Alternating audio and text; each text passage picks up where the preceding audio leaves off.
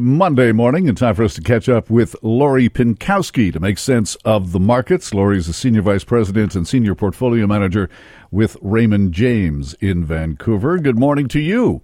Good morning. How are you? I'm very well. It looks like we have some sun over my shoulder uh, over English Bay, so that's a good thing. More sunshine later on this week for a change. Exactly. I uh, I live in English Bay, and I thought I was going to get blown away yesterday with uh, with the winds uh, being as high as they were. That was incredible, incredible. Wasn't it? Wasn't it? Uh, and uh, yeah, and I got a new puppy last night. Uh, Oh, really? yeah, yeah, another French bulldog. My French bulldog was actually the Vancouver Sun on uh, on the weekend. I had him in there in an ad. So uh, and then I just couldn't wait to get another one. So I got another one uh, yesterday. So sleep was not uh, was not that good. We're not.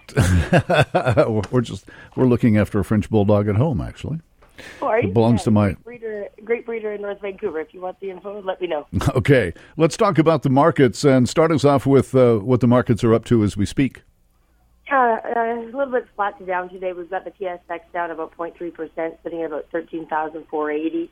Uh, we're seeing weakness uh, in the energy and materials sectors. Um, the index is now of 3.6% on the year. So, uh, Jon, that's a lot better than what we're looking at, uh, you know, just four weeks ago. Yeah, no kidding. You know, we saw the TSX and the S&P 500 down to what was it, 9 or 11% uh, in the first few weeks there of January. So, uh, so it's recovered a lot. So that's uh, that's good to see. The S&P 500 is down about 0.2 percent, sitting at about 2017 right now. And the U.S. markets are still down 1.3 percent on the year. So, I mean, the TSX had a lot more catching up to do though uh, since last year, um, given that we were down 11 percent in 2015. So oil's trading about 4 percent lower at about 37 a barrel. Um, after the Iranian oil minister said that the country won't uh, freeze supply until production reaches 4 million uh, barrels per day. And we're seeing an ounce of gold at about 1,245 and one Canadian dollar buying uh, about 75 cents U.S. All right, let's talk about this uh, report that came out last week uh, through Vancouver City Hall that uh, talked about the number of houses and condos that uh, are sitting empty. Uh, more than one in ten Vancouver condos are empty, according to uh, this uh, this study. What do you make of that? Yeah, you know, I was uh, going through that article, and I mean, there's a lot of kind of various numbers in there, but really, what they're what it was saying is that the vacancy rate in Vancouver for single-family homes, duplexes, uh, and row houses is only about one percent, and it's been really static since 2002. Um, you know, the vacancy rate for condos and rental apartments in Vancouver is about 7.2 percent. Um, and across Canada, average for vacant apartments is about seven. So Vancouver is more or less the same as the national average. So, so that's kind of what they're showing us. And uh, so, people who are looking for a uh, a reason for uh, real estate prices going up and up and up can't find that reason in this report. Yeah, I mean, with, uh, and and they're talking about rentals quite a bit too, right? It's, They're saying that there's a bunch of apartments, and I think we all know this, are sitting there empty because um, foreign buyers are buying them as investments, and they're not bothering to rent them out. Well, the problem is, is that keeps uh, kind of rental uh, uh, what you're going to pay on a monthly basis. It kind of keeps it artificially inflated, right? Yeah. Because we just, um, you know, we, we don't have enough rental units on the market, and so uh, so that's really what they're talking about. And um, what they want to see is is that, and they actually did this assessment through BC Hydro, and uh, what they're looking at is, you know, a, a home or condo was determined as not occupied in a given month if its electricity use showed little uh, variability for 25 or more days. So it was deemed empty for a year if it wasn't occupied uh, in each of the non-heating months. And um, so that study went back to 2014, and I'm sure that hasn't changed at all, uh, given that we're in 2016 right now. And um, and so they're looking at doing something about it finally, and I, I and I think that's a really good idea. Uh, you mentioned the markets off the top, and um, it wasn't uh, that long ago, 2009, uh, when not very many people were predicting an end to the financial crisis. But seven years on, um, this bull run has been pretty good.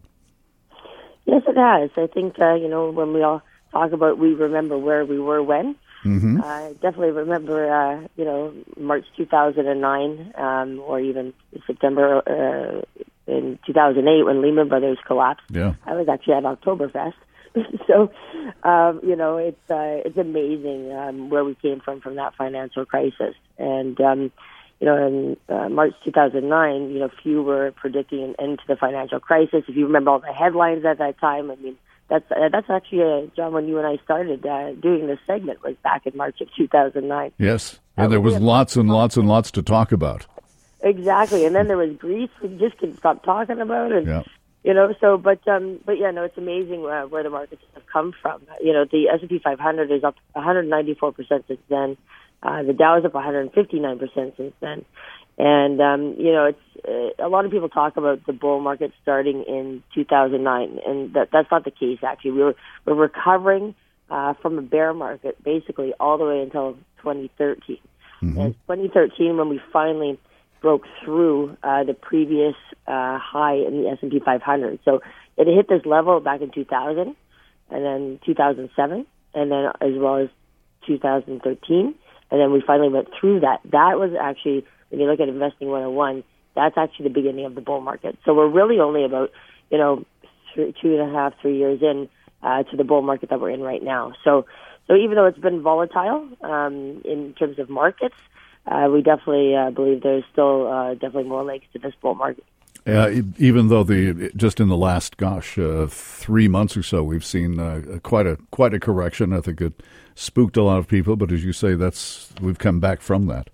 Yeah, and it's and it's uh, you know I hate to say it, but it is kind of normal, and uh, you know nobody nobody likes to see their portfolio go down, or you know I mean the idea is to minimize losses uh, during a market correction, right? We all know that markets are going to correct. There's, uh, there's that's definitely guaranteed uh, that uh, markets are going to correct and go down sometimes, right? And um, and it's what you do about it that matters.